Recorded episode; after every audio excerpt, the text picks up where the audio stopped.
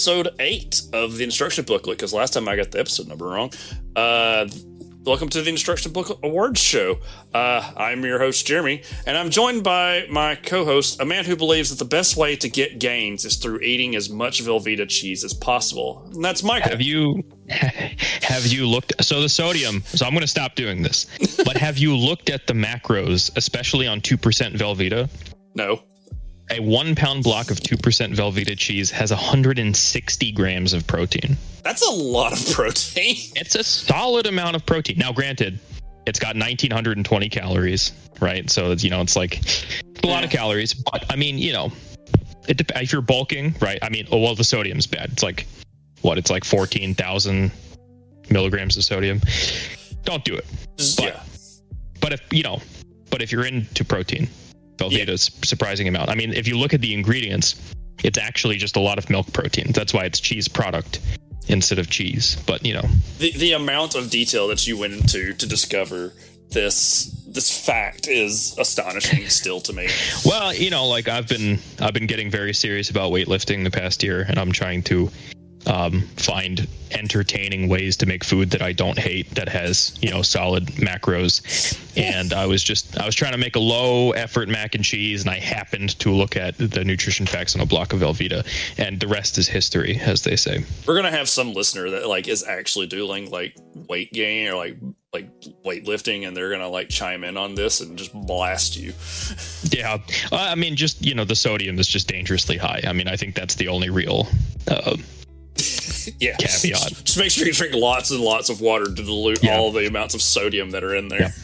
and don't do it very often. and maybe don't salt. Maybe don't salt the pasta water if you're going to use it for mac and cheese. But That'd be I great. digress. Yeah. Well, we've made it to the end of the year for our obligatory award show now. So Yeah. Very Um, exciting. we have um, we have a very pretty healthy list of uh, awards. Um, the best awards, like these awards, are, are way more important than anything that happened at the Game Awards. Yeah. And we're actually here to, uh, you know, honor and acknowledge uh, video games, unlike the Game Awards, which uh, is more just about announcing new things, apparently. Yeah, I man, it's so funny that like because like what last year was the the dude that got on the stage at the very end and like thanked Bill Clinton or whatever. Yeah. and then this year it was just like people going like like miles a minute trying to say their piece but not getting enough time to do it Right. And then Kojima gets 10 minutes to talk about OD. I say this as somebody who loves Hideo Kojima, but like, you know, i mean it's pretty obvious on this on this show that we we enjoy kojima and stuff that he's done but i yeah kojima gets like a full stage like entrance and conversation about a game that we literally know nothing about yeah, it was pretty rough to see. There's some theory actually that that it's going to be basically the Silent Hill game that he never got to make. i was i was thought it was just going to be like a death stranding 2 trailer at first Yeah. Well, we already got that. So, yeah so uh anyway so i guess how we'll break the show down is uh we're gonna do our awards in like small chunks so you guys don't just get like overrun with uh i believe we have 22 awards that we're giving out well 21 award and one lifetime achievement award that we're going to Yeah. be doing tonight or tomorrow or whenever you're listening to this episode. But we're gonna break it up and we're gonna be talking about a couple of things like things that we enjoyed this year, like news and gaming, some of our favorite TV shows and movies, maybe some of our favorite books. Uh, obviously, we have to have an in mem- memory of section because uh, we had some interesting stuff happen this year. Um, Mhm. uh, 2023 was an interesting year for games. Like, you know, I think you said it yesterday when we were going over all of it. A lot of highs, a lot of lows. Yeah, I mean, I, I don't think I've ever seen IGN give so many tens and so many sub like threes on their reviews this year, which is pretty amazing. yeah, you're either a really banger of a game or you were just trash. Yeah. Um, also, some of our awards were submitted by folks on Facebook, and we'll definitely give acknowledgments to those people uh, as we go along. Um, so, yeah, uh, I guess we could start off with our very first award, and that would be the Damn That Drip Award. Uh, this award uh, was submitted to us by uh, Postman Frank, uh, and this award goes to like a character or a person in video games who just has really nice clothing and like looks sharp. So, uh, but Michael, I'll let you start off. Who who was your pick for the Damn That Drip Award this year? Yeah. So this might be a controversial opinion. Mhm. Um, but my my pick uh, for the best drip in a video game of 2023 gotta be Lord Enver Gortash from Baldur's Gate 3. Um, if you guys have not, if you're listening to this and you somehow are like living under a rock and you haven't been hearing about Baldur's Gate 3, um, and you don't know what Lord Enver Gortash looks like, Google him right now. I encourage you. Uh, somebody said to me, "This man looks like like a middle-aged man cosplaying as like a Final Fantasy villain." Yeah, you, you Um, showed me the I- I just- picture. Yeah, it's the hair. It's the hair. Um, but I mean, his outfit is just absolutely incredible. Um, I mean, that jacket is like amazing. the jacket's amazing. Like Um, I, I would wear that jacket. Yeah, I, I when I'm when I'm his age, I don't know how old he is, 40s, 50s. I mean, like he's a you know he's clearly in some sort of midlife crisis. Um, but I hope I look that good when I am mean- when I'm Lord Enver Gortash's age. He's he's stuck in you know the world of Baldur's Gate. I mean, Right, I'm he's sure- the Uncle Rico of of the Forgotten Realms. yeah, he's uh he's, he's had it rough. So, um, well, for my pick, I went with Manon from Street Fighter Six because Yep. Her alternate outfit from the base game is amazing. Oh yeah, I use her outfit too when I play her. Um, Um, the one with like the, the silver coloring. It was so amazing that uh, Kenny Omega dressed up as her for one of his entrances on an episode of Collision. That's amazing. Like even did the the hand motion that she does in her victory pose. Like it was awesome. Like I, I don't know. There's a lot about Street Fighter Six just in terms of you know outfits or whatever. Uh, so J- JP could have made it on here too. You know, his Yeah. outfits are really good. Uh, hang on, I'm getting a text message from. Oh, it appears to be our editor who is somehow listening to us, and he said uh, Zangief's classic trunks look. Those long boys should never be the default. Have you seen that man's thighs? Yeah, that's fair.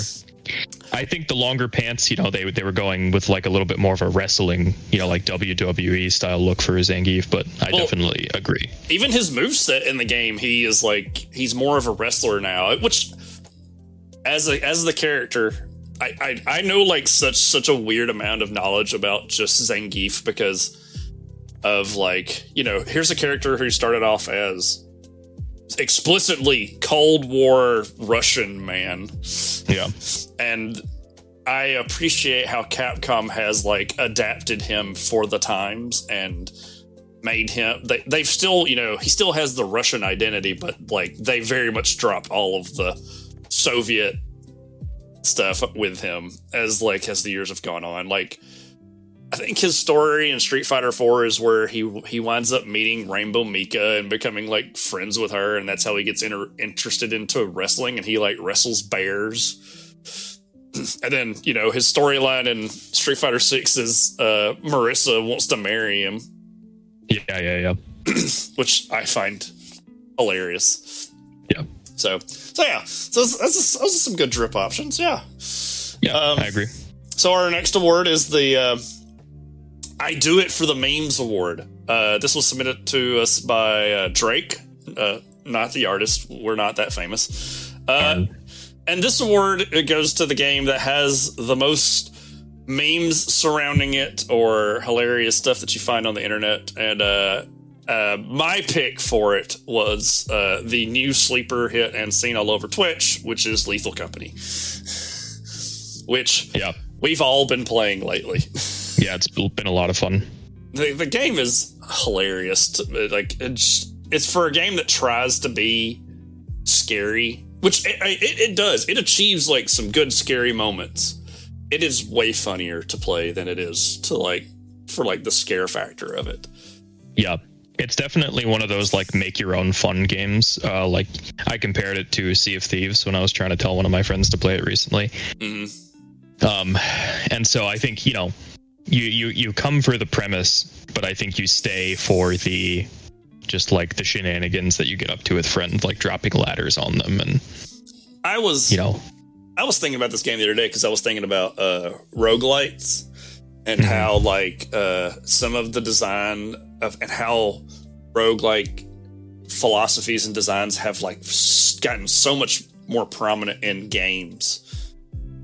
Like within the last, uh, I'd probably say ten years, maybe. I, I need to look into it more, but like, because like you know, Lethal Company does like the procedural generation, and like when you die or like when you fail to meet quota, you have to start all the way back to the beginning.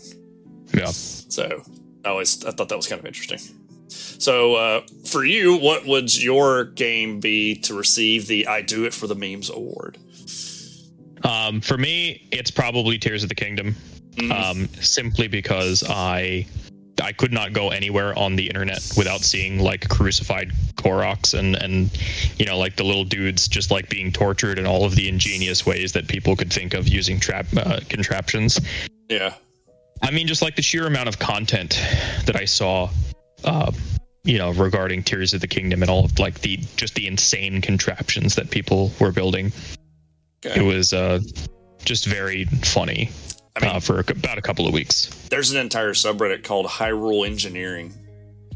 Yeah, It's just I people building the most absurd contraptions or the most like b- like bizarre doesn't work contraptions. yeah, that's that's what I like, right? I'm not here to min max or optimize. Give me the dumbest, you know, things that you can build using the game. Yeah, like how does this thing work? Oh, it's not supposed to work.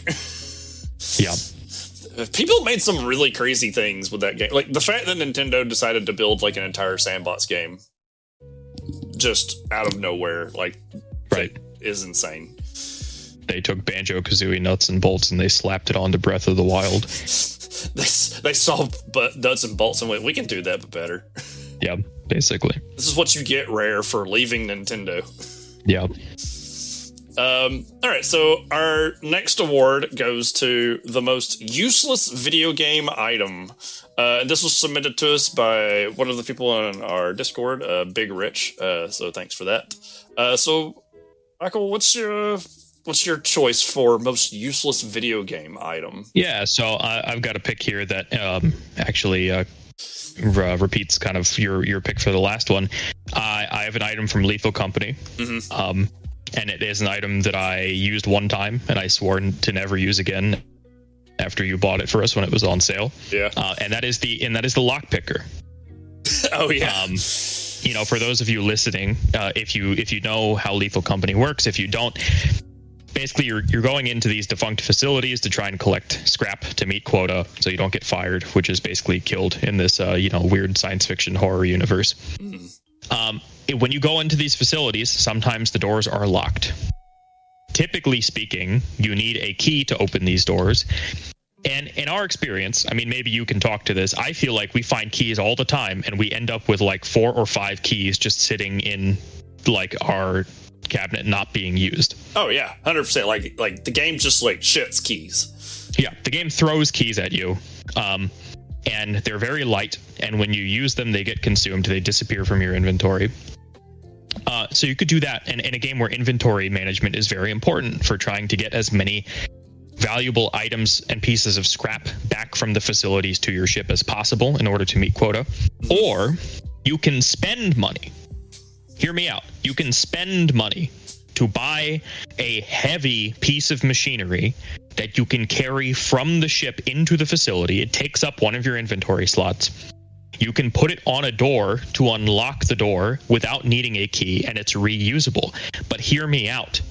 It takes 30 seconds to open the door versus a key, which is instant.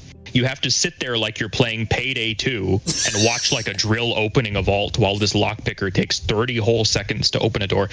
And then and then you have to pick up the lockpicker and either bring it back to the ship, wasting a trip to the ship and taking up an item spot, or you can continue to loot the facility, now just understanding that 25% of your inventory has been taken up by the fact that you decided to bring a lockpicker with you instead of one of the many keys that you would have found just lying around. You're, It sucks. you're, so passionate about this thing. Yeah, it's I'm just adamant that you should ne- like the lockpicker as is, never buy. Yeah, it was like it's like a hundred and something twenty of like the Yeah, I- credits, but like we wiki- got it on sale for like four. Yeah, the wiki says it's 20 credits. Even then I think it's overpriced. Right. Yeah, it's it's just it's just like super super useless. Yeah, yeah. Yes, Just and- just, and just grab a has a lot of useless items already. I just think the lockpicker, you should never buy it. the game also has a lot of annoying items too. Yep. Goddamn air horns. I love the air horns. It's so awful. Um, well, before my pick, I I got a, a text from the editor. He says just Haslin. Uh, I have no idea. I have no idea who that is. So It is a Baldur's Gate. I, I I just don't understand this one. So sorry to to the editor. I don't like a, a useless item. He's an NPC. He's a druid. He's great. He's a good. He turns into a bear. I mean, I thought el- elbow dropping owlbears was like the way to go in that game. I've not played Yeah. Baldur's Gate three, so Ha- Ha- Halsin Halsin is the uh, the infamous uh, romance, the bear romance. Cutscene? He, he's the druid that turns into a bear and then fucks you if you romance him. I'm sorry, just fucking a bear in a game Yep. is wow. I, Yeah, I- we're, so- we're gonna have to throw a content warning up on this episode. Uh, Yep. uh, so my pick for most useless item in the game is the uh, so is the OS manual aiming chip in, from Armored Core Six. So for folks that don't know, uh, Armored Core Six is FromSoft's latest entry in the franchise that made that they made long before they ever got into Souls. Um, and your giant mech can get chips to modify your mech and make it better. So like you can get stuff that allows you to like quick turn or do like a boost that allows you to kick another mech which is awesome. But then they give you this one which says hey you know that that auto aiming that we that's like so nice to have when you're playing with your controller or your mouse and keyboard? Yeah. What if we turn that off and you have to manually aim everything? It's abysmal. Yeah, that sounds bad. yes Uh, are, are there any like, are there any niche builds that somehow make use of this? I I have no idea. Okay. If somebody that's listening to this play that plays Armor Core uses manual aiming, please tell me because I I don't know. I'm I'm Yeah. just at a loss. No, I haven't played Armored Core. Full disclosure, It is uh, or at least not Armored Core Six. it was a fantastic game. I really enjoyed it. I I've done I've done most everything. In fact, today they just released uh, the newest update, uh, the added ranked matchmaking for player versus player. So That's cool. actual ranked matchmaking in a FromSoft game instead That's of you cool. know getting ganked while you're trying to save a fallen kingdom. Yeah, I, I only ask because I know like in in like Bloodborne, especially because the camera was so janky. Sometimes it was actually better for you to unlock from the monster or a boss. well, so like you've got like you've got that kind of function where you can lock on, but you also have like uh your reticle like move towards an enemy Mm, which is nice. Um, so you have your lock on, you have a hard lock and a soft lock, and manual aiming turns off both of those. So it's interesting. Okay, so Yeah. just bad. There's a I don't know why FromSoft put it. It's it's like it's like the shield in Bloodborne. Yeah. The challenge mode. I mean, it's like it's like giving up Kuro's charm in Sekiro. It strictly makes the game harder. Yeah. So, all right. Uh, so our next award is the Training Wheels Award uh, for best tutorial in a game, and this was submitted to us by somebody else in our Discord by the name of Geek Yogurt, who we all adore and love. and uh, before I begin, I, I just got a text from the editor that says uh, "superliminal."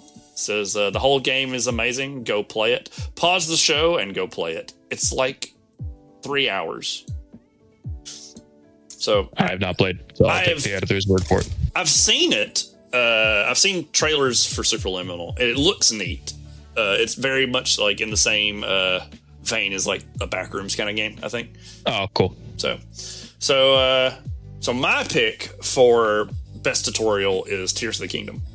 Uh, the opening island, Sky Island in that game is fantastic at like teaching you and sh- letting you like figure out how to do all your new toys and stuff like that. Because, you know, as you know, and even in Breath of the Wild, the the starting plateau was really good. Like I I think Nintendo got like a you know really figured out how to build like a great tutorial system uh, with both Breath of the Wild and Tears of the Kingdom. Yeah, So- I agree. Uh, what about you, Michael? What, what was your uh, best tutorial for the year? I have Street Fighter Six. Nice. Um, I think I think Street Fighter Six, and and maybe this stretches the limit of tutorial a little bit, um, but I think Street Fighter Six has some of the most robust learning tools that I've ever seen in a fighting game. Um, I mean, there's the intro tutorial itself, but then there's also just one of the best training modes that I've ever seen in a fighting game, um, as well as World Tour, which is you know like sing- single player in fighting games. Like, yes, it's cool for the story, but I also think a lot of the benefit of a more fully realized single player mode in a fighting game is just the ability to practice in a more dynamic situation than just being in training mode, which can get boring for some people. I uh, Um, I really ha- love how they like give you a lot, a lot of information, and they even like explain some stuff that's like really difficult to explain to like you know, people like frame data. yeah, I, I, I think Street Fighter Six is just like going to be the gold standard of of quality of life in fighting games moving forward. Stark contrast from something like Mortal Kombat One, which launched uh, in kind of in an abysmal state. Um, Yeah. I mean, you couldn't even you couldn't even what is it map um, combos onto the screen like you typically can with Mortal Kombat games. oh wow. Yeah, So uh, yeah, I think I think Street Fighter Six is probably going to be like one of the best games to point people towards. Like if someone's like, "Hey, I want to learn how to play fighting games," like go there. yep, like one hundred percent. like granted DNF and like Granblue kind of started the trend of like one button super moves or like one button special moves in like a direction. The the the modern controls in Street Fighter being able to just like I mean I guess even Dragon Ball FighterZ kind of did that, right? Like Yeah, well, Dragon Ball FighterZ had auto combos. yeah. Um, like they were horribly unoptimal, but you know you could. I mean, if you were somebody who really just cared about playing the game and wanted to press one button, they were usable. Yeah. But like, you know, it's it's neat looking at fighting games and watching how they evolved to where we got to with Street Fighter 6 and modern controls. Yeah, I agree. So all right, and so our last little word of this first section before we move on to something else is uh, the 2023 Cringeworthy Fan Base Award. Uh, this was submitted to us by Faust, uh, so obviously there's a bargain involved. Um, so yeah, I- and I think uh, I think me and Michael Yeah. pretty much agreed on this one. Yep, Uh, we we went with Starfield yep. because man starfield fans are very adamant about this game Yeah, I'm just I'm like I'm just tired of people doing apologetics for Bethesda's game design in 2023. I was tired of it when Fallout 4 came out. I was tired of it when Skyrim got re-released for the millionth time. So many I don't know what has changed over the past decade. Actually, I do know what has changed over the past decade. It's called Dark Souls. or you know, Um, just better game other better games Right. Well, I, I I think I, I would not undersell the way in which Dark Souls has really made tight, responsive combat and meaningful like gameplay decisions in terms of challenges. Um, kind of just like you expect to see it in, in action adventure games now. yeah Like every game that came out after Dark Souls is pretty much cribbing from Dark Souls. And in retrospect, I have a hard time going back and playing Skyrim. I think because of how my my tastes have changed in gaming. Like it's hard for me to deal with the floaty, unresponsive combat that is sometimes lethally random if the enemy hits a crit on you, um, or you know staggers. Yeah, And I Yeah. I just I got t- I, I played Skyrim for so long and then I just kind of moved away from it. Like I don't know. I I don't I lost interest in open world like large open world games a long time ago. yeah, same. But, Uh, but you know you can still do large open worlds that have meaningful content, like Red Dead Redemption Two. Phenomenal, I mean, Breath of the Wild and Tears of the Kingdom are right? the same, but like th- those games are a. I feel like those two games kind of redefined how to approach the idea of open world. Yeah, I think that's fair. and Elden Ring was kind of the same way. Like Elden Ring was in the same vein. Like Right. here's here's this open world of like you you just stumble onto sh- shit, but like it I don't know it was like more organic as to where like Yeah. there was a point in Skyrim where I was like literally just running towards markers all the time. Yeah. Um, Starfield, I mean, you spend a lot of time running towards markers because sometimes you will land on a planet and you have to walk for literal, like, you know, 10 minutes, 10 real life minutes sometimes to get to a marker Yeah. through an open wasteland full of nothing. Huh. Like, at least in Skyrim, you know, like, there's the scenery, you're walking through trees, maybe you run into a mud crab, you know, there's some cool rivers, you got to climb a mountain. Starfield is like if, if an AI was asked to make a Bethesda game It sounds like how uh, No Man's Sky started. Right. Yeah, I mean, I it's it's insane to me. I mean, even when they during the rollout for Starfield and Todd Howard was getting up on stage and bragging about how the game had over 1,000 visitable planets, and everyone was like, "Ooh, wow, that's crazy." And I'm like, "Do none of you guys remember No Man's Sky? Do none of you remember being told about 17 quintillion planets and then how that game turned out on release?" Yeah, I bought into that one, and man, did So I pay for that one.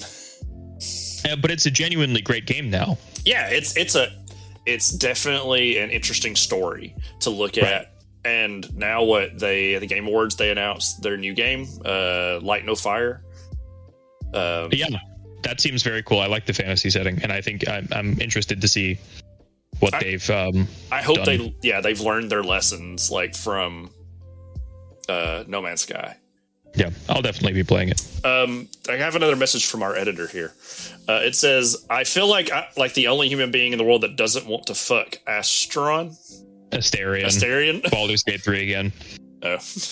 I mean, you know, if you've again, if you've been in the same internet circles that I have, and you know anything about what people are saying about Baldur's Gate three, people are going absolutely feral for Astarion. okay so He is. who's that He's a, a flamboyant, white-haired elf vampire. Oh, that guy. He's on the Yeah. box art.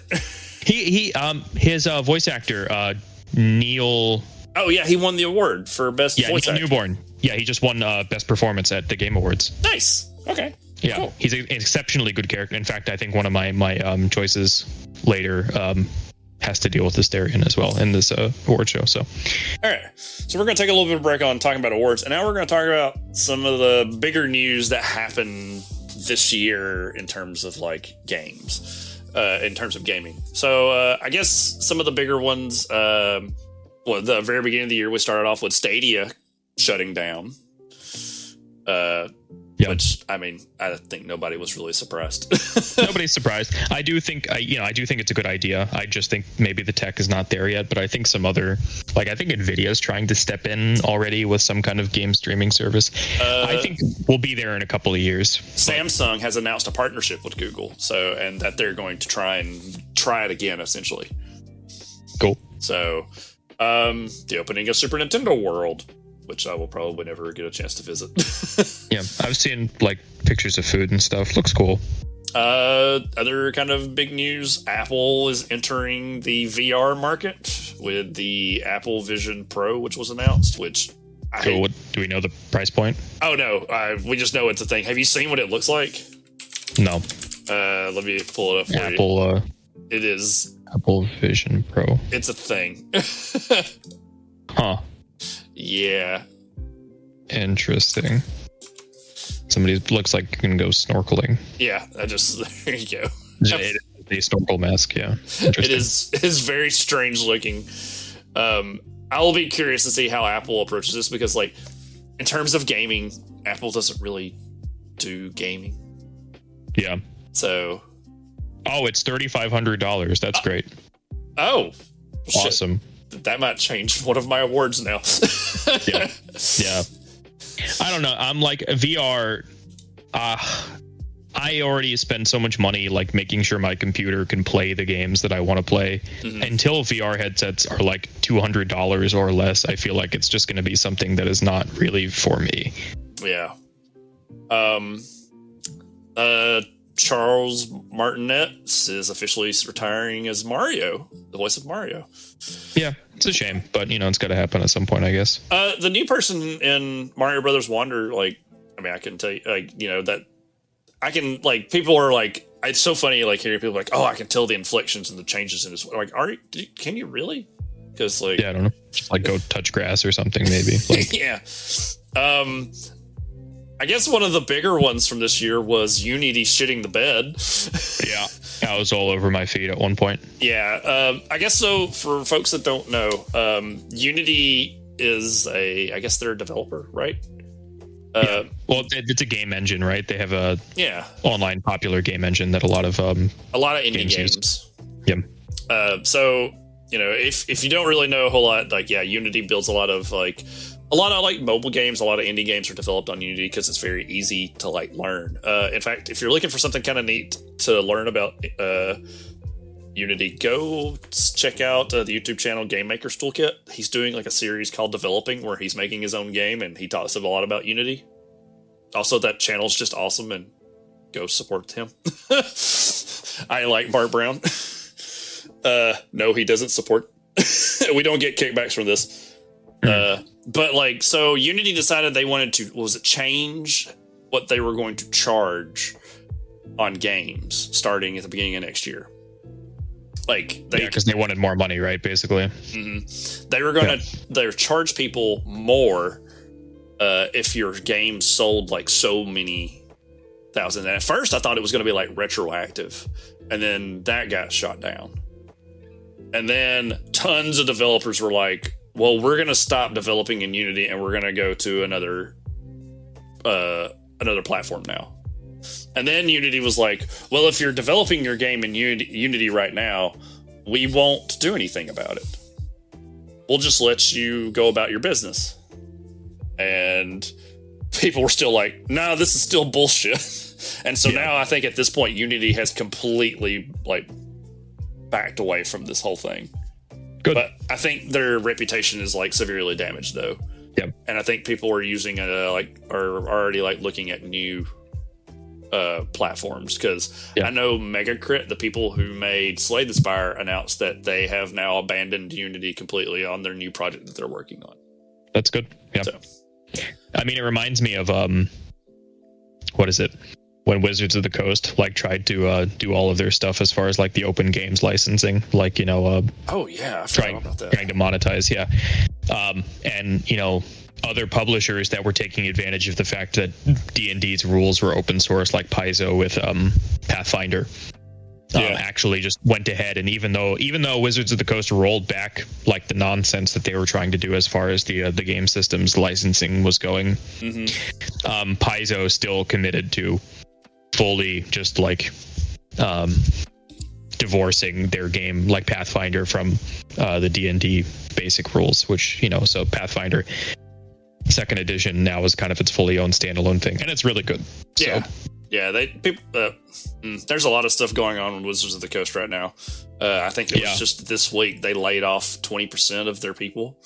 Yeah, I think Larian actually said that most of the Wizards of the Coast people that they worked with making Baldur's Gate three are just gone, Yeah, and I, I which is crazy. I was reading about it today where it was like, even though Hasbro has made so much money this year between the success of the D and D movie, the success of Baldur's Gate three, uh, D and D as a whole just having this huge resurgence and just being this like cultural phenomenon again. Uh, they're still like, well, we've we've ran into some headwinds, and so we're gonna we're gonna cut twenty percent of our staff to save money, and I'm just like. I, I guess like the, the the mind platform in my head is you know you could just take a pay cut right Right. They're cutting staff. They're redu- they're releasing more books every year, and they've raised prices. Meanwhile, I think the quality of the books in some cases has actually gone down, hmm um, which is something that fans have been taking notice of. Well, and uh, Um, look at just look at the state of Magic the Gathering. yeah, Uh, I I played that game since I was in sixth grade, and it's to the point now where there's so much product getting released. yeah. So many crossovers, like Commander crossovers. Yeah, It it's was like Fallout, Doctor Who. it's getting ridiculous. There was the Jurassic, and there was like a scandal with the Jurassic Park one. Like one of the cards like wound up being just like really terrible on release, like in terms of like just the production quality. Uh, Amazing. cards aren't being tested well. Like there's just there, that there's a whole mess, and it's just like I look at it and I'm like, this is not the game that I enjoyed. And granted, Yep. you know, it happens when people get older, but like I'm like I can point to like actual design stuff. Yep. Um, Being monetized to death. So let's see. Uh, Microsoft officially acquired Activision Blizzard this year. yeah, That's a thing. Microsoft has just like they fully realized that they lost lost the console war like last generation, and I think they've just fully committed themselves to just buying up major studios now, so they can yeah, have more exclusives like they did with Bethesda and now with Blizzard. didn't work out too well for them with Starfield and Redfall though. Yeah. Well, jokes on them. They bought two just shitty companies. Yeah, Like, I mean, I guess I guess they get to make money, right? But like, who cares? Like, when was the last time I played a Bethesda or a Blizzard game and genuinely said, "Wow, this is great"? well, and Activision gives them access to Call of Duty, and we all saw what happened with Call of Duty Three this year. Yep. Um. Oh, and I guess uh, the last two other newer things was uh, day before. Uh, I I know you wrote that on, or you you Yep. mentioned that. I don't know a whole, whole lot about it. Uh, it- you know, it's just a game that has been in production for a while. That was basically a. They, they, they keep saying it's not a scam because they didn't take money from people to crowdfund it. Mhm. Um, but the game was basically advertised using what amounts to just like a lot of fake, like heavily scripted trailers for a game that basically was not real. Mhm. It's like kind of like Anthem almost, you know? It's like oh God. the trailers that were shown for release on Anthem versus the final game is just like clearly not the same game. Yeah. Uh, the day before has launched to some of the most critical backlash of any video game I've ever seen. I think IGN gave it a one in their official review. And, and didn't um, the it- studio like close? Yeah, the studio closed. The game lasted a whole four days on Steam before it was taken down, and they're just giving full refunds to anybody who needs them. Wow. Um, so it's, I mean, you know, it's Uh. amazing. The game itself is just awful. Yeah. Huh. Uh. Well, yeah. I guess uh, the other big news of the week, and this one isn't really necessarily games related, but we wanted to put it on here anyway so we could chime in on it. Was uh, Jonathan Majors found guilty? Yes, on two out of four um, Yeah. S- uh, uh, that's not been a fun story to watch this year. Yeah, I am personally just very upset that the MCU has fumbled one of my favorite comic book villains of all time. uh, at this point, we're just gonna get Doom. Yeah, well, I, th- I think I think the intention is still to recast Kang, at least for the Kang Dynasty, because the movie is called the Kang Dynasty. Yeah. Um, but you know, for Secret Wars, they may pivot to Doom. Who knows? Right. All right. Well, we've talked about a little bit of the gaming events that have gone on this year, and trust us, there's tons of other stuff that we probably missed.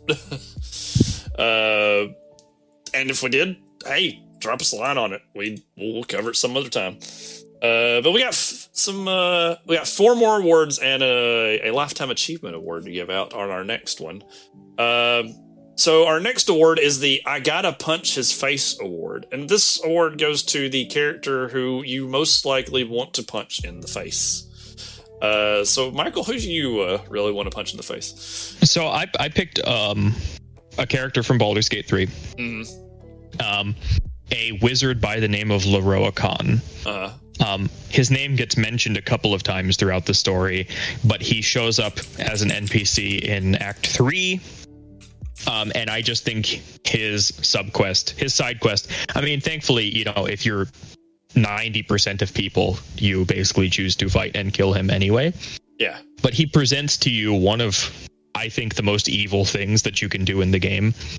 Um, he he's a smarmy, just like you know, wizard know-it-all prick who wants immortality, and you can help him get it by basically kidnapping and enslaving um, one of your allies who helped you fight one of the major bosses of Act Two, like you know, a couple of hours prior in the game.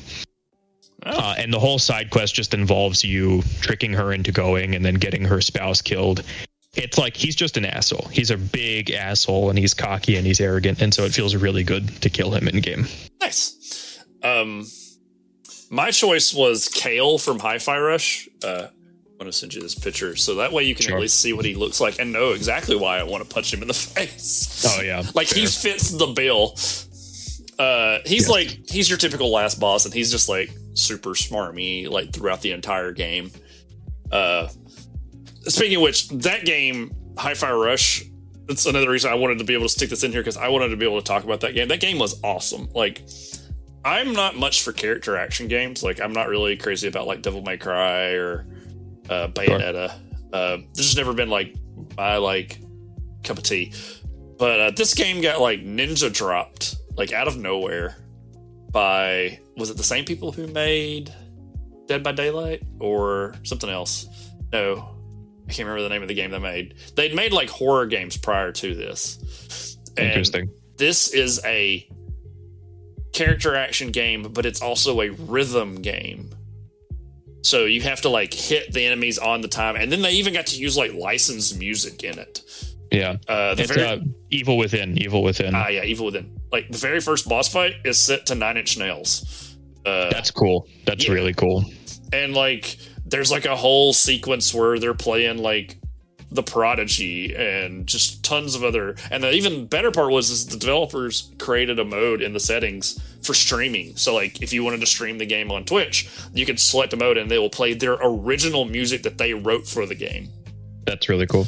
yeah like and the art style is awesome uh, i did i i played the hell out of it like i just consumed it in like a couple of weeks and it was just so much fun and it's one of those games where it's like I- it even won a game of the game awards for like best sound design Yeah. so I'll give it a try. yeah, definitely. If you haven't played it, check it out.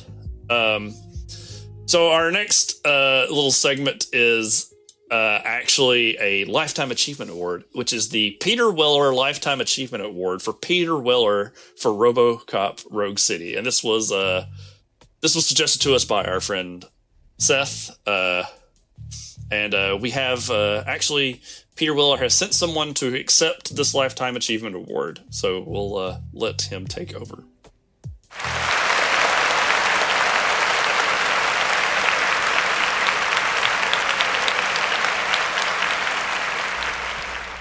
Thank you, Michael. Thank you, Jeremy.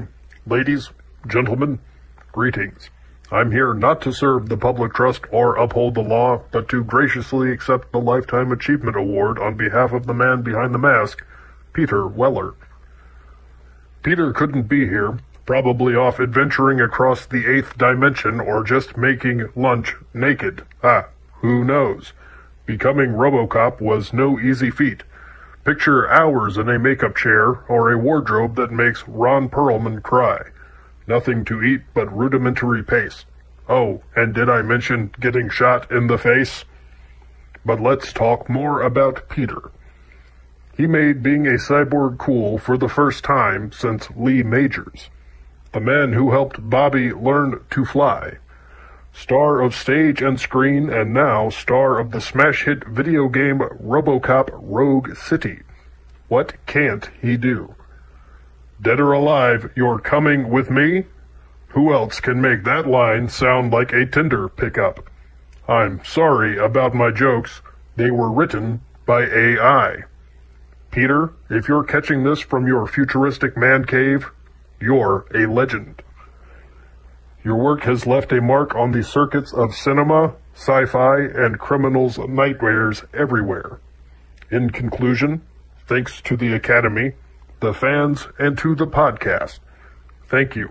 And remember, crime doesn't pay, but residuals do.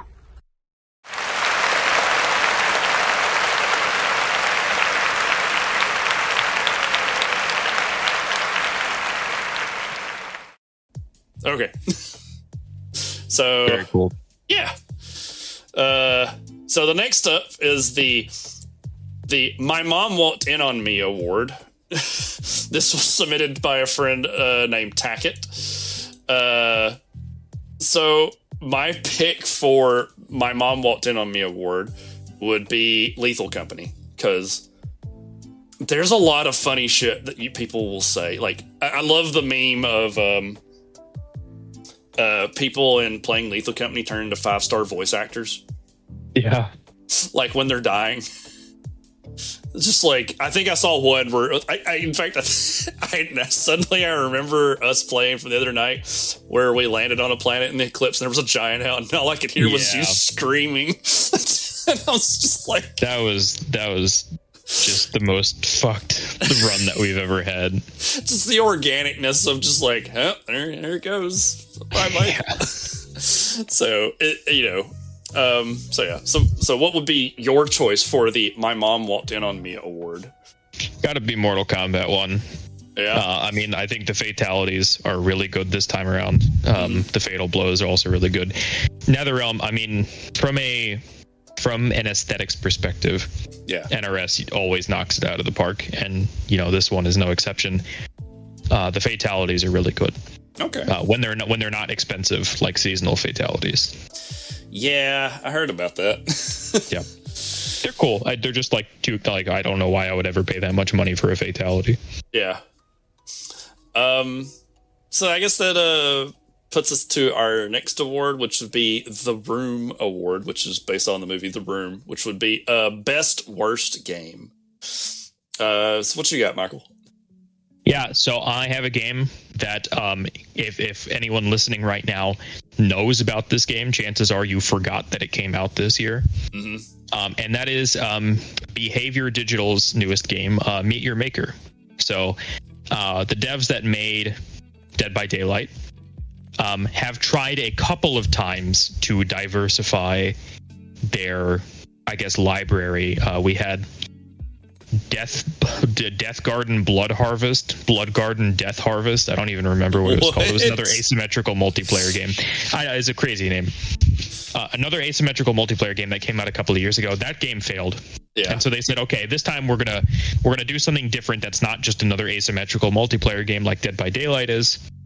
And they made Meet Your Maker, which advertised itself at a pretty promising way at first as basically like a Doom meets Mario Maker kind of deal where players can build bases uh, that make these like first person shooter slash parkour trap levels uh, and then people can find other people's bases and they can play through them and they can try and beat them and it's very challenging um, unfortunately the way the game is designed just created some very fundamental problems as far as like you were actively incentivized to make things stupidly unfair Yeah. rather than actually like fun for the people raiding your base. Uh, and also, the game just became too easy if you were playing co-op uh, or had higher level equipment. I played the open beta, and I I remembered having fun with the open beta, which is why I picked this for best worst game because I genuinely think it was a fun game. I just think that the game did not have the right stuff to incentivize coming back to it over and over and over again. It doesn't have the longevity or the staying power that it needs. Um, and so that's my best worst game. Gotcha. Uh, for my best worst game, I actually picked one that I played for a little while and then had to stop just because I kind of got tired of it. And that was Counter Strike 2. Fair. I feel like Counter Strike has gone through like so. I first played Counter Strike with Source, and then there was like Go, and then there was another one I can't remember, and then there was all the gambling, and then it was like, oh, a fresh Counter Strike. I'm going to try this out. And I'm like, no, this is this is the same thing. I mean, granted, it still has its moments where I'm like, yeah, this is enjoyable, but then it's like, I don't care. so this one was a hard category for me because like there was like I I played like my amount of games I played if I played them I played a lot. So Yeah. Uh, That's fair. so our last of this group of five awards is the Guy Fieri Award for best looking food in a video game, and this was submitted to us by a person named Big Meat Rudy. So uh, and my food came from Tears of the Kingdom, uh, which was the prime meat and seafood fry, which was very like if you if you look that look that up and just like stare at that image, I would eat the hell out of that. Like it, it was very much like yeah, Guy Fieri would ve- very much appreciate that. Uh. How about you, Michael? What was, what was your pick for the best looking food in a video game of this year? So I I have cheated and I've just kind of picked like a whole game, but I Uh-huh. think that um, the food in this game just like really impressed me across the board because there were a lot of dishes that looked really good. Mhm. Um, and that is, and and chances are you haven't heard of this, but there was an MMO that I don't know if it fully released or if it went into early access um, this year. It's called Palia. P Yeah. uh, P A L I A. It's either Palia or Palia. Um, it is basically an MMO game that is kind of like a Stardew Valley Animal Crossing style deal where you are playing online Mm, you have a village you do gathering and crafting and you build your own house and people can come over and visit you and you know do all that kind of stuff. The cooking system in the game is among the best i've seen in a video game as far as like all of the individual steps you have to do to actually make dishes. It's really cool. Yeah. uh, and they just did a fantastic job not only uh, designing the aesthetics of the food from like the little uh, thumb the thumbnail clip art whatever like pictures of the food but then also the 3d images of the food you can actually if you make food good enough you can get a gold star version of the food that you can actually put in your house as a decoration for people to see when they come in Oh wow. so in my house in the game my dining room table is you know covered in like fried rice and cakes and pies and stuff like that Nice. um, but it's also, I think, the experience of having to prep the individual ingredients also in my it, it tricks my brain into thinking that I know what something tastes like, and maybe that has a lot of value with me. Mhm. You know, like when you make fried rice, you actually have to go to the prep table and you have to get your three cloves of garlic and you have to play a little mini game that allows you to cut the garlic and then you take it over to the stovetop and you got to throw the garlic in the pan and let that cook while you go over and you prepare the rice. And in my brain, it's like, oh my gosh, I know what this tastes like because I've cooked with garlic before. yeah. Um, which to me, I don't know what it does, but it just like it does something to my brain. Okay. Um, while we're on the subject of like cooking and food, I have to give an honorable mention to this game, Venba. Uh, it came out recently. I hadn't had a chance to play it. It was nominated at the Game Awards, but I watched somebody play through the game, and it's like a game of uh, a game about cooking and like culture and where people come from and stuff. And it is very, very interesting. And I definitely want to play it at some point. so Yeah, it looks cool. um, so yeah, that takes us to our next little break, uh, where we're going to talk about some of our favorite movies and TV shows we watched this year. Uh, so Michael, watch anything? What are what are some of your standout movie and TV shows that you watched this year that uh, you'd like to bring up? Yeah, I spent this year catching up on on some things that I fell behind on.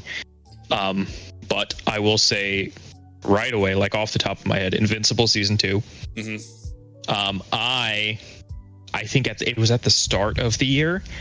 Um, actually finished reading the entire run of the Invincible comic series, um, and it's f- phenomenal. I mean, by the end, it, it gets really good. yeah, Um, and so I have a soft spot for the TV series. I think the Invincible show is doing very good, um, making some changes to the source material that make sense from a pacing perspective, but also I think thematically just make a lot of sense. Mhm. Um, I caught up on the boys. Uh, and Gen V came out this year, and I think Gen V is some of the best material that has been put forward in in the boys TV show universe. Uh, so I really enjoyed that. Um, Castlevania Nocturne, I really Uh, liked. yeah, that show was amazing. Yeah, I know some people are frustrated because they think it's like woke or something, but like you know, whatever. I mean, Castlevania to me has never really had that incredible of a story. It's usually some variation of Dracula is back. We Yeah. must kill him again. I have to say Um, the uh, no, without spoiling it, the the final shot of that show is so good. yeah that the finale i mean i really i didn't realize until the end and but i kind of in retrospect i was like this is dark compared to the first three or the first uh, four seasons yeah, but i like it a lot and i think it makes for a very powerful finale that to me rivals you know some of the best moments in the original show Yeah. um And I don't know. Did the dungeon the Dungeons and Dragons movie came out this year? Yeah, Yeah, it did. It- I that was really it. good. Yeah, I really liked that movie. Uh, there was Um, that. There was the other big, bigger ones this year with like Barbie and Oppenheimer, uh, Yeah, Barbie and Oppenheimer were both good. Across the Spider Verse. Yep. Uh, uh, the like my pick for probably as, as much as I love Across the Spider Verse and that movie was amazing. Uh, Godzilla minus one has just Yep. been so good. I figured you'd say that. Yeah. The movie is amazing. I loved it.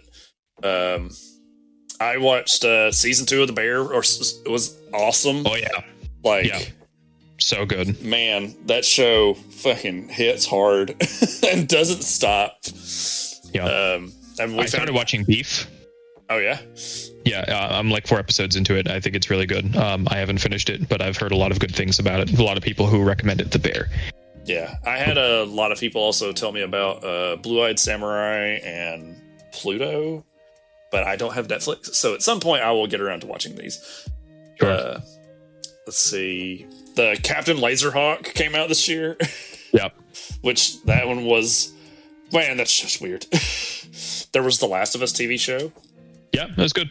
Uh, it. Twisted Metal. I watched that. That show actually wound up being a lot of fun. I was surprised. I mean, I thought the trailers for it looked horrible. Yeah, Um, so I'm actually surprised to hear that it was good. I, I did watch the Super Mario Brothers movie.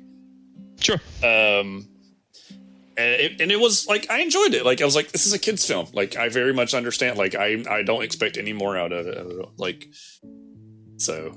I thought some of the casting. Uh, I watched the new Turtles movie. Uh, the animation in that Sure. is fantastic. The Yeah. animation as a whole of non Disney Pixar things this year has been like phenomenal. Yeah. Um, so, and then uh, I'm currently watching. I've only watched the first three episodes of it, but I posted it, and I think it would be interesting. Is uh, that show Devs? That show, Yeah. It looks interesting. yeah, it's it's been weird, but it's been good.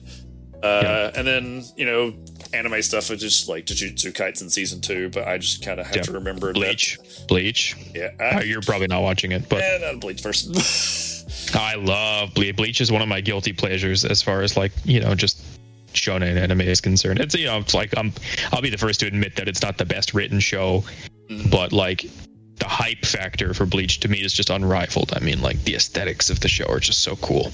Yeah. So it's it's been it was a despite you know us having the which I mean actually you know the good part of uh, like you know there was the writer strike and the actor strike this year which was like I'm glad that that made its way through and they got a deal worked out that it was interesting to see its impact on American movies this year Yeah. and how like that's why like it's crazy like it's fun like reading all these people just being like losing their minds about like minus one and like how well it's doing and it's like well you know japan didn't have a writer's strike or an actor's strike Yeah. so they had a chance to like to capture something plus that movie's just incredibly well like uh, that movie's so good Yeah. uh, and i know i haven't seen it yet but uh the new miyazaki movie's out too Oh yeah, I've heard good things. so uh, yeah, I spent a lot more this year, um, even just like listening or watching, um, like D and D uh, live live plays, like uh, D twenty. I watch a lot of D twenty. So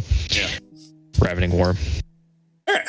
Well, so we'll go back to our uh, awards where we have the next award on the list is the Why, Just Why Award, presented. Uh, this was given to us by our friend Porky. Uh, and it seems as though I already have a message from our uh, editor, which says, uh, All my life, all I ever wanted was a game that made me feel like King Kong. Bastards. Yeah, yeah. It, it's amazing how like that the King Kong game was so bad. Um, I just don't understand how a game like that gets released. I didn't Like, even know they have- were making it. Yeah, I didn't know they were making it until it came out, and I just heard how awful it was. Yeah. I don't understand how games like that can get released in 2023. Like, do they just know that they're making a bad game, or do people just like lie to themselves and not know what video games are like, and so they just push it out? Or it's a, you know, it can be a situation where it's like the devs only had like, they got this license and then the turnaround time was like absurd. Right. So, uh, um, Yeah. yeah, I, I I saw stills and then I watched like a couple of videos about it and was like, what? This is man, this looks like trash. Yeah. um, so yeah, Um, what's So- crazy though, somehow not the worst game of 2023. yeah, Uh, I I will make the case my my choice here the day before. I Uh-huh. already mentioned it earlier. I, I- you know I'm not going to repeat too much about it. All I can say to our viewers is go watch some footage. Go like you know um, like Charlie Penguin Zero on YouTube. He's done some very good coverage of it. I think Dunkey has a video on it. Mhm. People have like a lot of content creators have been jumping on this bandwagon already. Go watch a video. It's bad. yeah, It's really just unexcusably bad. yeah. So you know that that's my choice was Gollum, and Yeah, that valid. game came out in the middle of the summer. And I remember when they first like announced and they're like, "It's a stealth game," and I was like, "Okay, um, I like stealth games. Cool. Like, it's it's Gollum. Sure, that's um, that's a premise. I just can't imagine. Like, I don't think uh, there's not a single person alive who who watched or read The Lord of the Rings and thought, "Wow, I want to play as Gollum." It'd be, it'd be so cool if I could play as Gollum in a video game." And then they the the the uh, artistic choice they made for Gollum in this game was it was it was a choice. Yeah, I don't know if you saw it or if you've seen what he looked like in that game, but it was bad. too bad. Yeah, I mean, So yeah, uh, so yeah, those are our. Uh, we don't know why they were made. They're just there. they're just there. Uh, so our next two awards are kind of like a combo awards. Uh, they're submitted by the same person. Uh, friend Lauren uh, gave us the most badass side quest. Uh, and uh, what what do you got, Michael? I have another Baldur's Gate three. Yeah, you know, it's going to show up at least a couple more times for me because I just love Man's trying to sweep Baldur's Gate three in our Yeah. award show. Yeah, the Game Awards show or the Video Game Awards already did it. Um, Baldur's Gate 3 got to be the House of Hope. Mhm. Um, the House of Hope, I guess, click away, you know, for spoilers or, or skip, you know, a Yeah, minute skip later. forward. There is a, a devil who shows up a couple of times throughout the game, um, whose name is Raphael, and he's kind of like a tertiary antagonist in the game. He can be an ally for you, but he can also end up being kind of one of the big bads that you have to fight later in the game Mhm. um, the House of Hope involves basically um, infiltrating his sanctum in Avernus, I think it is. Um, and it's just an incredible uh, quest that culminates in, I think, the best boss fight in the game. Nice. That literally involves the voice actor for Raphael actually singing a song about himself to the in the boss fight music, oh wow. and it, it's just like it's amazing. It's just so cool. Nice. Um, and I think it's a high a high point for the game. Nice. Okay. Um, uh, while you're explaining that, the editor texts me again and says, "Spider-Man Two, Howard trapped in a spider web of emotion." So I, I've not Sure. played Spider-Man Two, but I assume it's got some really good side quest in it. Yeah, and the writing, you know, unsurprisingly, is, Oh, yeah. unsurprisingly is exceptional. Uh, I, uh, I saw today where was Insomniac got hacked, uh, and all of the de- like a lot of the details for the Wolverine game got released. So Yeah, and an X Men game. yeah so and you know that sucks like I, Yeah. That that happened because you know they've put this a lot of hard work and like efforts that they've put into just like losing this information i saw where like other studios are like come out and been like hey you know this ain't cool and they're like they're obviously trying to find the people that that performed the hack or whatever so uh, my most badass side quest was uh, protecting the strider uh, which is an armor core 6 uh, mission. And so something kind of interesting that Armor Core 6 does is you have to play the game three times to get the actual ending. Interesting. So there's a there is a mission earlier in the game where you have to destroy the Strider, which is this giant mining thing that's like walking across Rubicon and they're like, go take it out. Well, in your new game plus mission, you have to go back and like protect it. And uh, I'll just kind of leave it at that because I can't say much more without spoiling some of the plot. Sure. uh, go go play Armored Core Six. It's amazing. Uh, so our to follow this up, we have the most stress-inducing side quest, uh, and uh, I'll go back to Armored Core Six, and that will be regaining control of the Xylem. Uh, this is another like later down the line new game plus plus mission for Armored Core 6 where you have to regain control of a giant ship and there's a counting clock and Lord help me finding all of those things and evading all the enemies and then finding a boss at the end was stressful as hell. Yeah. so um so what what do you have uh for your I also I also have a back to back pick here. Uh, Baldur's Gate three again. I was between two picks, Yeah. uh, but I'm I'm deciding right now, and I'm going to say Cazador's Palace um, from Baldur's Gate three. Um, a reference, you know, because our, our editor mentioned Astarion earlier in the editor's notes. yeah Um, this is kind of the culminating moment in one of your companions' side stories. Um, and I won't say much about it except that it is a very difficult, uh, story wise, it's a very difficult mission to maneuver because you can seriously mess up in terms of like making the wrong choice uh, in terms of what your companion wants.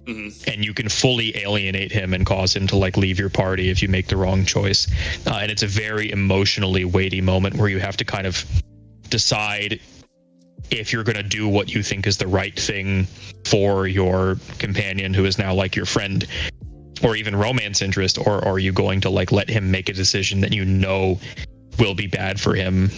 Yeah. Or do you step in or do you like just let him figure it out on his own it's a really stressful mission not from a gameplay perspective i don't think Cazador is that difficult of a fight but um, i think from a story perspective you know you really feel the weight of like you know hold on let me save so i can reload you know in case i make the wrong decision you know if if you're that kind of gamer which i admittedly am so Yeah.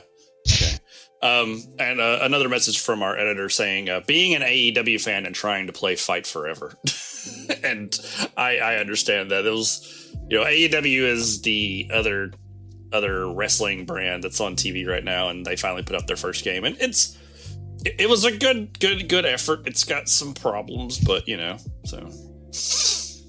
Uh, so our next award uh, comes from uh, someone who we have frequently picked on on the show, and that is our friend uh, Mr. Pickens. Uh, He submitted the one for the 2023 Empty Open World.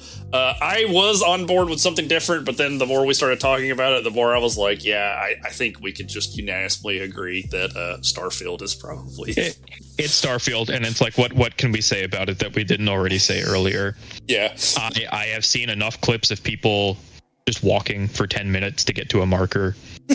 um, I just I just don't understand how anybody it's like it's like Mass Effect like one like the Mako missions if you had to do them on foot Oh, just like not good just not good. we're going to get some like hate.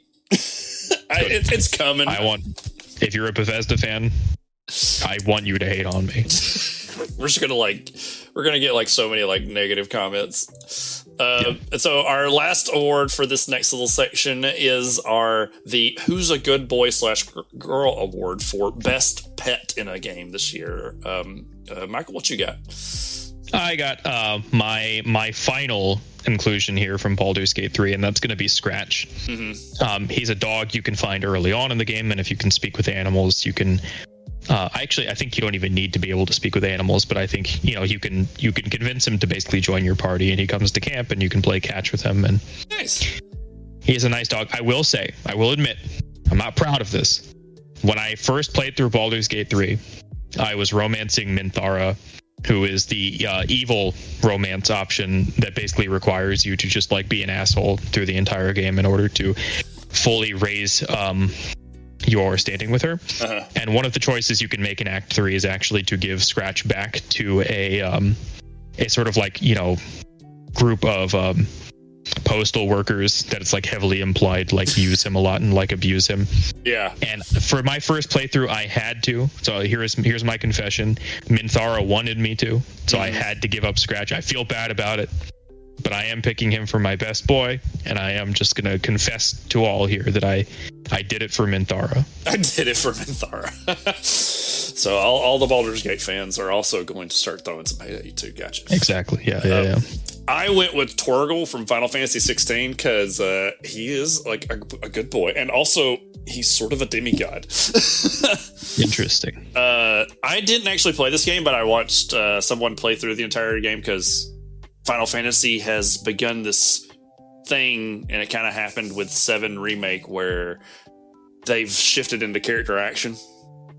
And as I kind of mentioned, I'm not really character action isn't really my like cup of tea, but I don't mind watching other people play them because I want to like watch for the story. And the story of 16 was wild and crazy at times, but uh, Sure. Tor- Torgal is uh, Torgal is amazing, and I would I would die for that dog. Yeah, Uh, fair. uh, so our next award is uh, the wait. Let's say, do we got so one? Oh, so all right. So we're gonna take another bit of a break, and uh, now we're gonna talk about uh, some of our favorite books that we read this year. So, Michael, I know you've probably read a lot of stuff this year. So, Yeah, I. It's weird because I had to, like, I had to read quite a bit for my um, my prospectus and my dissertation. mhm. Um, on you know, kind of surprising to me. I think actually one of my favorite books that I read this year ended up being Brian Dear's The Friendly Orange Glow, yeah, um, which was that Plato computer mainframe uh, book. our, our our previous episode that just highlighted so much about a thing you didn't know about. Yeah, no, guys, go read go read Brian Dear's The Friendly Orange Glow. I mean, like, skip to part two. You can go to around page like 200 or so, and and like just get to the part where he starts talking about mainframe gaming. It is, I mean, for a guy who's effectively just a computer science nerd, one of the most entertainingly written books I've ever uh, not uh, not that I've ever read, but in recent memory. I mean, it's just a very funny seeing the back and forth of like these college professors trying to find ways to prevent these hackers and gaming nerds from getting into their labs and like stealing or not stealing their computers but hogging up you know like um time on these computers Mhm. it's a very funny um book surprisingly Yeah, I so remember. i liked the friendly orange glow I remember after Um, after we were- did that episode, you, you like went and checked that book out and then sent me a picture of it. yeah um i mean invincible you know the invincible comics i really liked i recommend them i think you got to stick with it a little bit but it um quite good Nice. Um, I'm trying to think. I mean, I didn't do a lot of leisure reading this year, unfortunately. yeah. Um, I read Roadside Picnic this year, which I liked. Um, Arkady and Boris Strugatsky, like Soviet uh, science fiction novel. That sounds fun. And then I started reading a manga series called Blame. I Uh, have which heard I've- of that. It the art is phenomenal. I mean, it's very cool. You know, like weird nihilistic cyberpunk, uh, Giger inspired kind of stuff. Mhm. So, yep. Uh, for me this year, I uh, read. I read like I've read three, four, or five. I've read like three science fiction books this year, and I'm currently reading like a fancy book. Uh, I had two science fiction books that one of which I blew through in like 24 hours, which is very rare for me because I'm I'm not a quick reader, and it's uh, an author by the name of Blake Crouch, and the book was called Dark Matter. um, I can't say a whole lot uh, other than uh, man wakes up in a life that's not his own. And Sounds cool. It gets really good. And then I went and read his the book before that, which was called Recursion. Uh, and that one took me a couple of days, but it was also equally as good. And it is uh, it's a story in two different timelines of uh, a woman trying to solve uh, like Alzheimer Alzheimer's problem, and then um, the a cop who's trying to figure out something called false memory syndrome, where people start having memories of lives that they've never lived. That So- sounds cool. And then uh, I read uh, the first book in the Annihilation or the Southern Reach trilogy.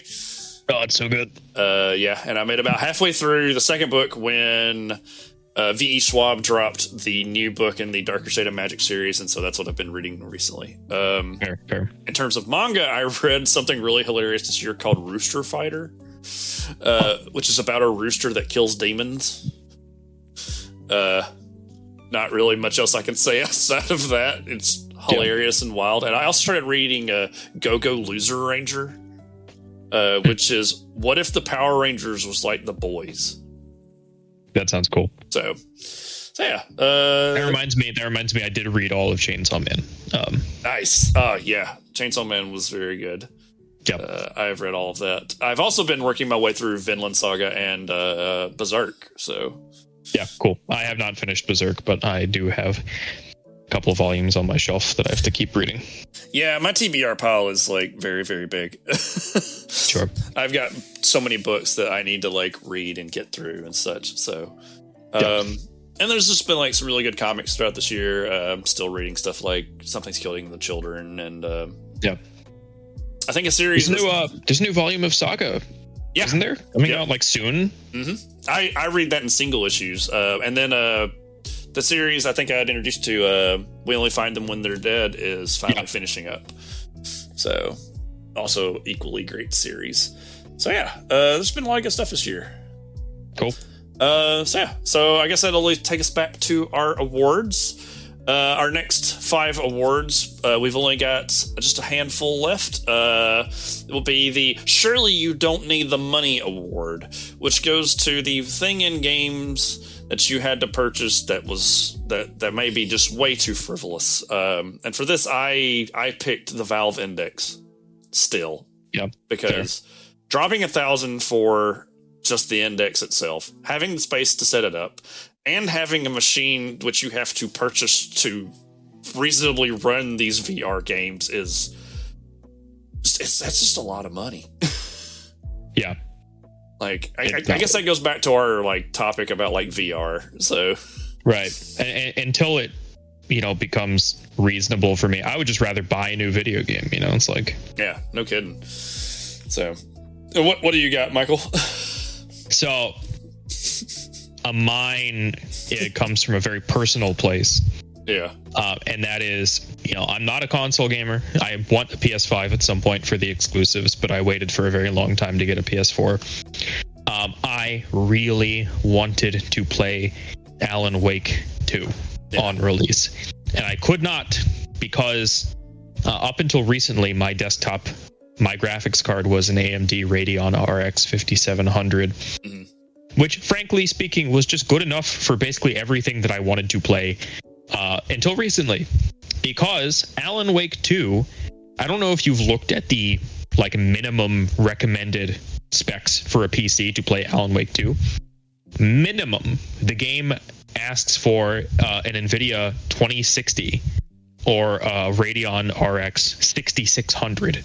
Oh god, I have never seen a game have such steep. Like I know it's two generations ago. I know we're on Nvidia like 4090 stuff, right? We're in a, we're in the 4000 series. Yeah. But I've never seen a game with minimum requirements a 2060. wow, So for me, this award goes to the fact that I had to spend money on a 3070 Ti. To thankfully, uh, you know, technically I didn't need to. I could have gotten a 2060, Yeah. but I had a friend who had a good deal on a on a 3070 Ti. So I had to pay. I paid like 300 bucks to play Alan Wake 2, basically. I um, mean, I understand that. I I had to do that a couple of years ago for Sekiro, and I just like upgraded my computer just because I wanted to be able to play Sekiro at 60 frames per second. So Thankfully, past me was smart, and when I built my desktop, I made sure to not skimp on power supply and um, uh, CPU. So thankfully, upgrading to the 3070 Ti did not bottleneck too hard. yeah. All right. Um, so I guess it takes us to our next one, which is the Enemy of the State Award, the game that you just can't get away from. As in, you just can't stop hearing about it, or you just can't get away from it, like mentally, anything. So, uh, what, what you got, Michael? So I'm cheating a little bit, uh, and that I have a game that released actually December of 2022. Yeah. Um, but as tends to be the case with award shows, sometimes that makes it into the awards for the next year. Um, and that is a game that I uh, want to just like give a little bit of a content warning. Um, if you if you are interested in searching or looking into this game and you haven't already heard about it, just understand that these games tend to have, I think, an adult only rating. Yeah. Um, my pick is Fear and Hunger 2 Termina. Um, and this is also a way for me to retroactively shout out Fear and Hunger 1 from 2018. Uh, it is a RPG maker uh, role playing game. It, actually, some people would argue that it's not a role playing game, it's more of an immersive sim Yeah. um, a dark fantasy made by one guy who was like a psychology PhD, uh, I think as a part of his dissertation work. Uh, Dark Fantasy, some of the most insane, insanely fucked up shit. I mean, like if you've read Berserk, it's like if Yeah. you made Berserk into a game and you didn't censor any of it. Um, it is one of the most horrific games that I think I've ever seen. It is also one of the most fascinatingly, uncompromisingly cruel and difficult games that I've ever seen from a design perspective. Um, and I my it's dominated my YouTube algorithm. Super Eye Patch Wolf has a really good like 48 minute video on Fear and Hunger One. He even has like And- a playthrough on his other channel that's like him just playing the game. Yeah, he, he's been obsessed with the game. Pretty much everybody who learns about this game and goes down the rabbit hole ends up getting obsessed with the game, and I'm kind of in the early stages of that right now. Um, and Fear and Hunger 2 Termina uh, just happens to be the most recent iteration, and arguably it's even better than the original. Um, it's just, it is, I just can't stop thinking about it. Yeah. Um, so that's why I'm giving it the award to it. Uh, well, my enemy this day award goes to Baldur's Gate 3 because I can't get away from it. Like, I see it, hear it everywhere. Like, everybody I know has played it or is playing it. Yep. like, I, it's it's one of those things where I'm like, I might get to this at some point. I've got so much other stuff I want to play. but it's like, it's so funny that you're like, I'm done with Baldur's Gate 3. And I'm like, well, I guess I got to pick up this mantle now. it's really good. Uh, it's really good. Our next award is the Burt Reynolds Award for Best Facial Hair in a Video Game. Uh, and mine goes to JP from Street Fighter 6 because Valid. that man's got a nice, well manicured, evil beard. And he just, you know, I, I guess this is our, a good way to tip the hat, even though we didn't give him the Drip Award. Yeah, no, it's fair. So, yeah, uh, J- JP, the the man who was a tax evader, was working for Shadaloo, and then when Bison died, gained psycho powers. oh, so and uh, so so who do you have for Uh, your? I base kept it plain and simple. I've got Alan Wake, Alan Wake 2. yeah, His be- his beard's just great. He's just got a great beard. he's just got a great beard. It's a great Yeah. beard. I like it. It's just it is just frankly, it is just a good beard. Yeah. Uh, well, running up into our next one as we hit these these ones pretty quickly is we have the "Did we seriously need this remade?" award. Um, so what you have here, Michael? Um longtime listeners of the show will will know this game and know that I've mentioned it many times at this point. Um, but it's got to be for me the remake of Colossal Cave Adventure. Yeah, Uh, and and I say this as somebody who I mean, you know, I think it's cool that this thing exists. I guess um, because it is a long-standing, uh, important, you know, piece of video game history. Uh, I just think you should go play the original. I mean, it's freely available online. I don't think the game needs visuals to be good. In fact, I think it somewhat takes away from the experience, as I've kind of argued in past episodes about some of the benefits actually of lower uh, quality, you know, graphical representation. Um, I, you know, I just Colossal Cave Adventure with graphics was not something that I think we needed. Yeah. Um, so, eh. um, mine was GoldenEye because they re-released it again. Again, like it's GoldenEye. Like, yes, I get it, but did we really need to ha- put it out again? I, you know what it is is like I think people for some reason just don't like the idea of playing old video games, and I can't understand why. Yeah, I just I don't I don't understand. I just I was just like I, when I saw that it was coming out again, I was like, "Ooh, they re, they made a big deal out of it. The first like when it got remade, and it's out again. I'm like, no, like I understand its, its significance and its importance. Uh, so Go play Uh, GoldenEye, like yeah, just go go play Goldeneye. Uh, go play Colossal Cave Adventure. I've uh, I got a text from the uh, editor saying, uh, stop remaking The Last of Us. Just stop it. I guess. I mean, that game has been think- remade a couple of times now. Well, they're they're remaking two now again. yeah. or they're remastering two. I don't. Two doesn't need it. Two already. Two looks great. It plays great. It doesn't need an update. Yeah, I yeah, I understand his frustration on that one. Yeah. Um, so our our ne- our next game to end this next little chunk before we get to our last little bit sections is the game of the not year. So a game that we played this year that we really enjoyed that may not have come out this year. Um, for me, surprisingly enough, uh, in February I actually got myself a 3060. Uh, I was Nice. able to get my computer upgraded, and I finally played the base game of Cyberpunk all Nice. the way through, and really enjoyed it. Like It's so good. uh, I was very impressed. And then, of course, now apparently Phantom Liberty has completely like redone the entire system of the game, and people are like, Yeah. "You might just need to start over again." I was like, "But I just finished." it." I know. I haven't done it yet, but I've I mean I've been meaning to. So uh, I I was just when the game first came out, I could play it, and then there was some update that caused a problem with my my previous computer like graphics card, and I just it struggled, and I was like, like I really want to be able to play this game, but I want to be able to play it without any problems. So Right. and I had a ton of crashing issues when I first. I, I powered through it when it first came out, and I just you know it was crashing all the time. yeah, Um, it but is- even then, even even then, the story writing is just that the writing's incredible. yeah, I I really enjoyed like some of the side missions and just like Yeah. I actually took time and went and did like every little thing I could, and it Yeah, is it was I was really happy with it. So, what are you? Uh, what was your game of the not year?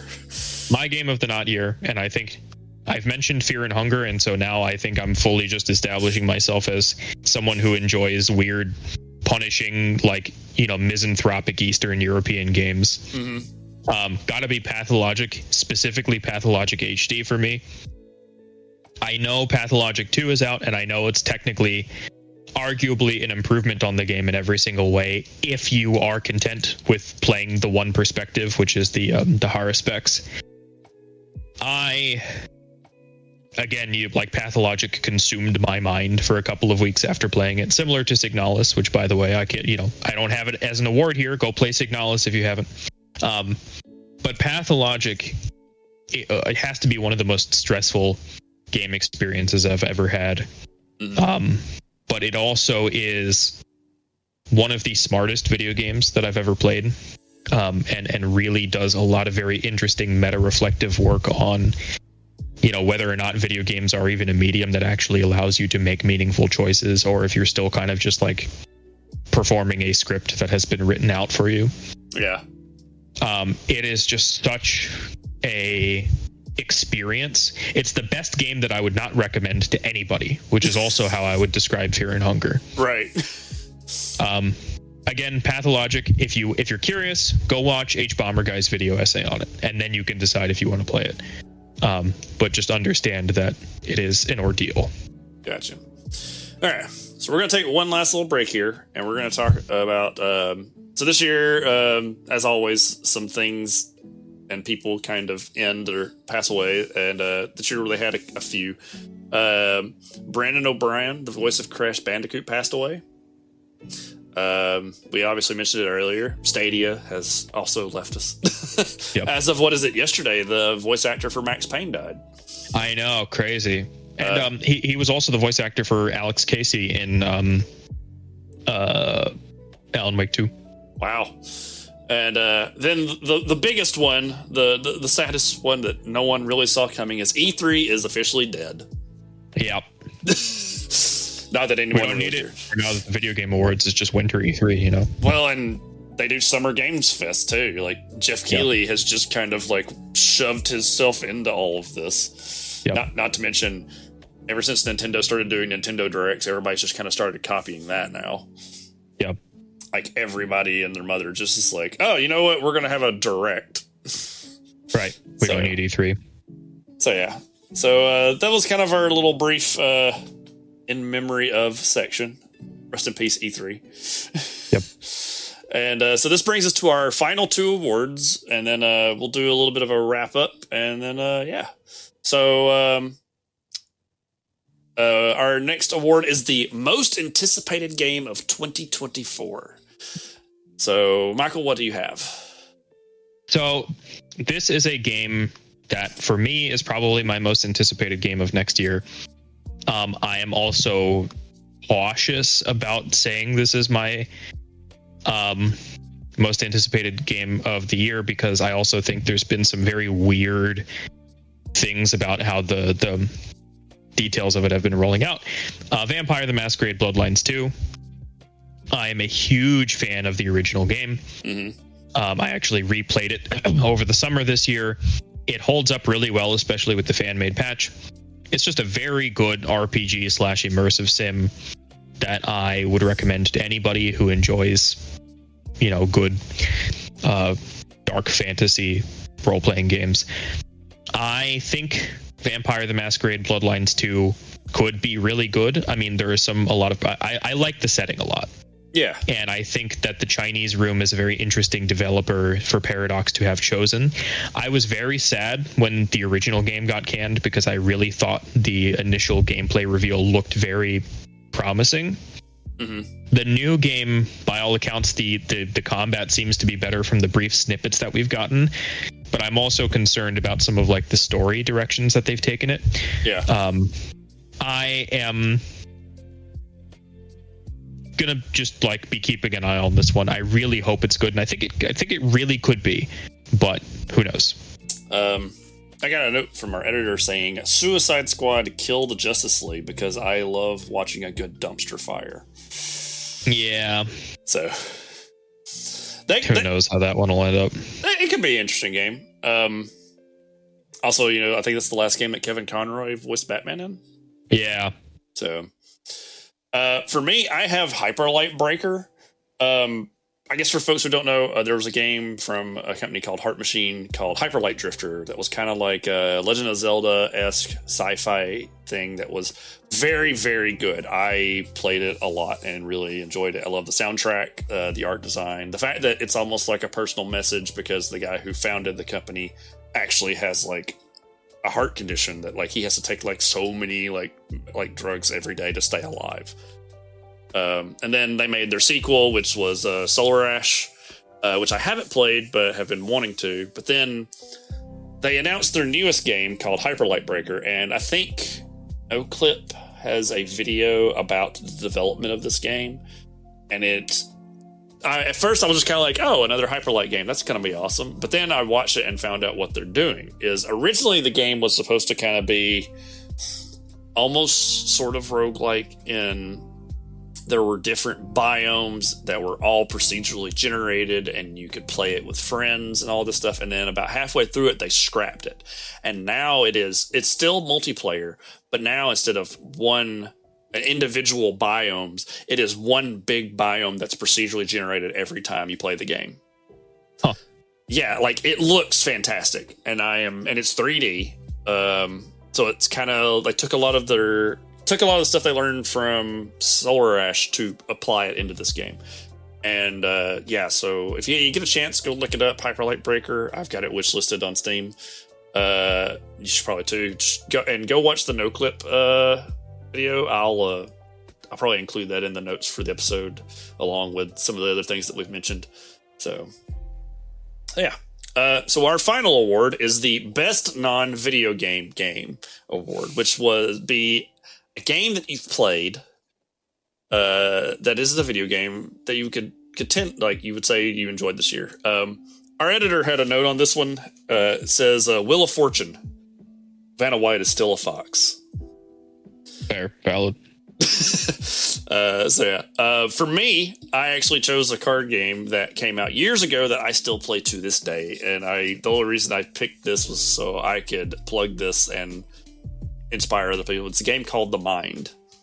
Uh, it's a cooperative uh, card game for up to four players, where you play numbers from one to one hundred in sequential order without communicating at all. Uh, and you have to progress through levels. So at level one, everybody gets one card, and at level two is two cards. And if you're playing with two players, you have to go through twelve levels, and you have lives. And if you lose all your lives, the game's ends. I still play this game all the time. Uh, me and my friends group love it. Uh, I even have inspired other people to purchase this game, and they've taken it into other friends groups. So it's like twenty bucks. You can find it at like Target. You can find it at like Barnes and Noble, anywhere. Like, go buy this game, play it. It's so much fun. So, so Michael, what do you have for your best non-video game game? Uh, again, I've kind of cheated with this category, and I've picked um, kind of a, a franchise slash line of games. Mhm. Uh, and that for me, uh, you know, if you've been listening for, to the podcast for a while, you've heard me mention that I've been super into tabletop role playing games over the past year or 2 Mhm. Um, and I think one of the biggest discoveries that I've made over the past year is that I love the World of Darkness games. Um, I was just talking about Vampire the Masquerade Bloodlines 2. Um, I actually had the first uh, Vampire the Masquerade table that I was able to uh, GM for this year, and I love the game. Yeah. And there's been a lot of interesting things happening in that setting. I think the new edition, um, Werewolf the Apocalypse book, just came out, which I also got. Um, actually, one of my friends got it for me for Christmas. So that was cool. And I'm about to start GMing a table for Changeling the Dreaming, uh, the 20th anniversary version, the original World of Darkness version, not Changeling the Lost from the Chronicles of Darkness. I also have that book. Um, I think Changeling is very cool. I just like everything about like the World of Darkness games. I, I think the the system mechanics are cool. The the freedom um, of you know all of, all of the opportunities and things that are open to you as far as players for constructing characters.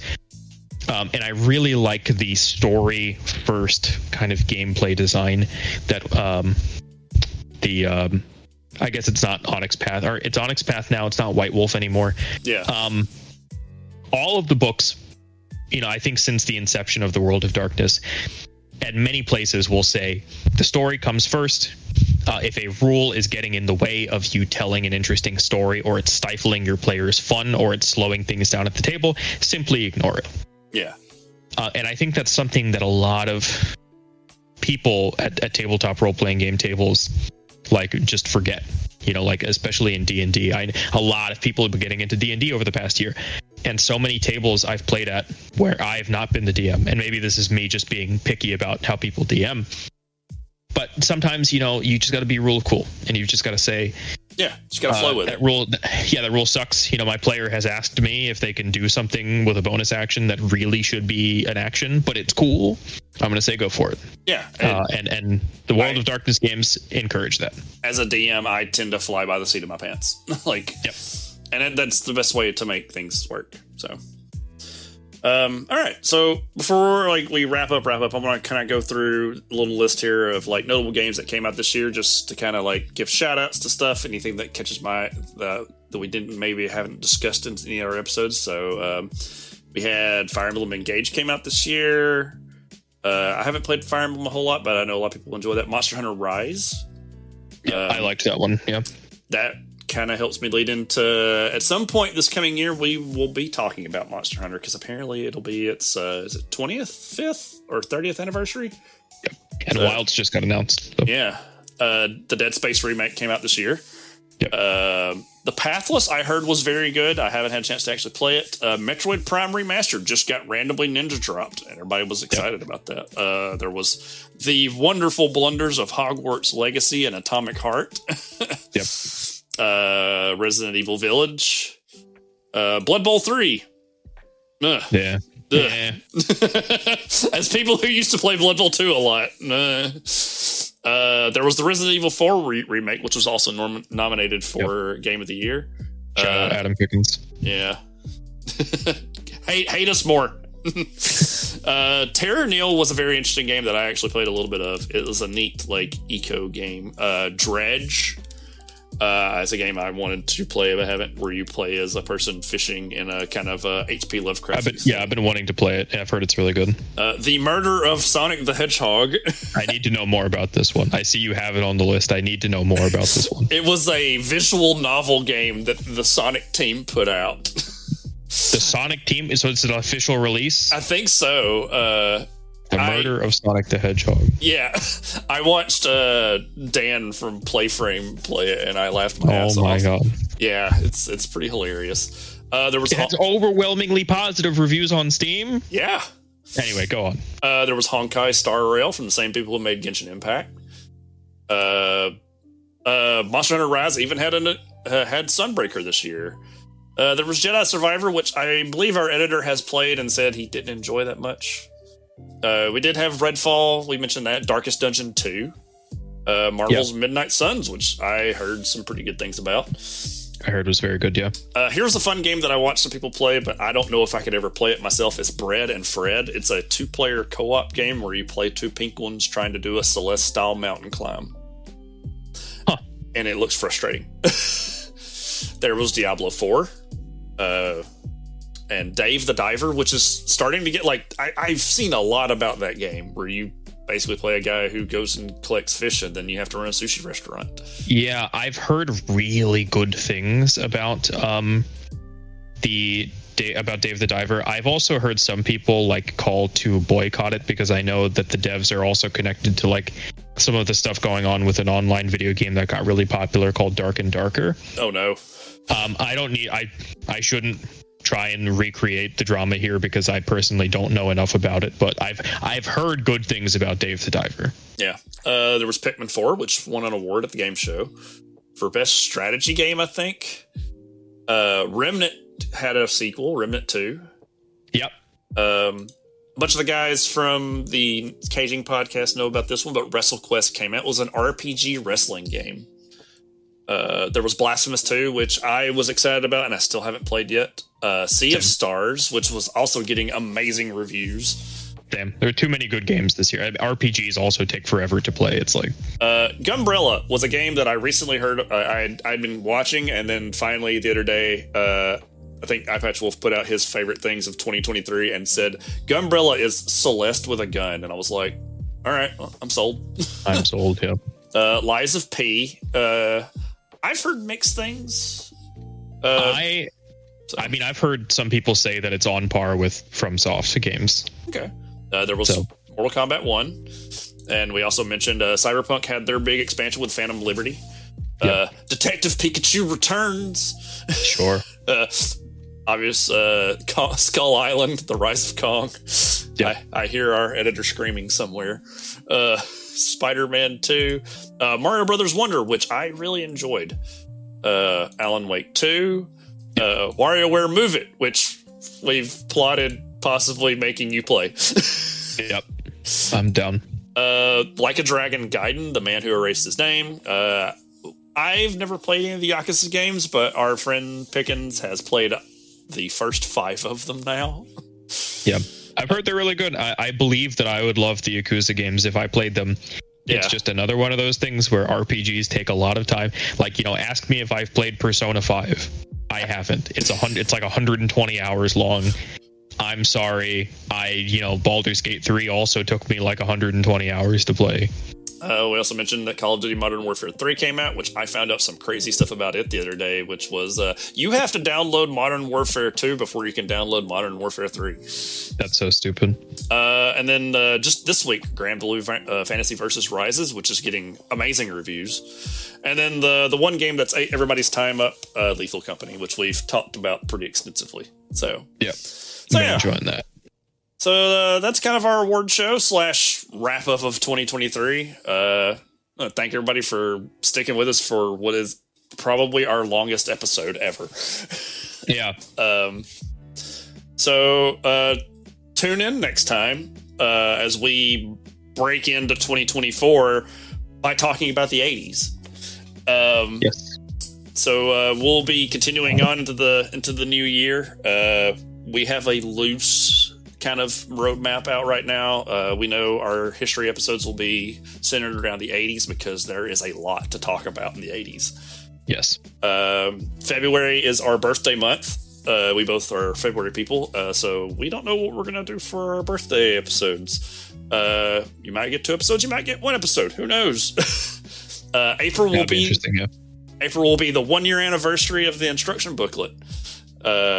So hopefully that will be a very exciting episode. We'll have some big announcements for sure that we've been we've been quietly discussing amongst ourselves, and we're kind of excited. Um, and then as we make it during the new year, we'll have other fun odds and ends. Uh, after our one year anniversary, hopefully, maybe we can actually start having guests on the show. Uh, I know we both have a list of people uh, you academically and me for like other walks of life that we would like to like have on the show because we wanted y'all to like kind of get used to us for like a year before we started bringing like odd guests in so and uh but yeah hopefully everybody has a good christmas and has a good new year uh so i guess before we wrap up real quick uh michael where can the folks find you online Uh, same place as always. I'm on Instagram at uh, mackerel underscore prawns.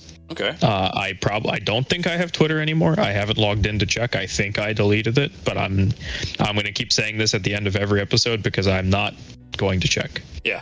Uh, you can find me on, uh, I have twitch.tv slash backwards hero where I stream games usually on Monday nights. Uh, I also have an Instagram and Facebook for my art account for Press Art F4. Uh, I'm also on another show whenever it comes back called Caging Greatness. Uh, I think we're coming back at some point. Who knows? Uh, you can also find all of the instruction booklets, Facebook and their, and the Instagram. And I think there's a Twitter on the, our link tree, which is linktr.ee slash instruction booklet. I also put some of our plugs on there. Uh, and also shout out to the AYCH channel for keeping us going. Uh, we're on the main AYCH channel. You can find it on for all you can hear podcast on Apple, Spotify, SoundCloud, wherever you get stuff. Uh, and uh, so, yeah. So we appreciate you sticking with us and listening. Go check out some of these awesome games, and we'll try and include some links in our description. So, yeah, have a happy holidays and a new year. And I guess we'll talk to y'all later. Thanks, guys. See you next year. Bye.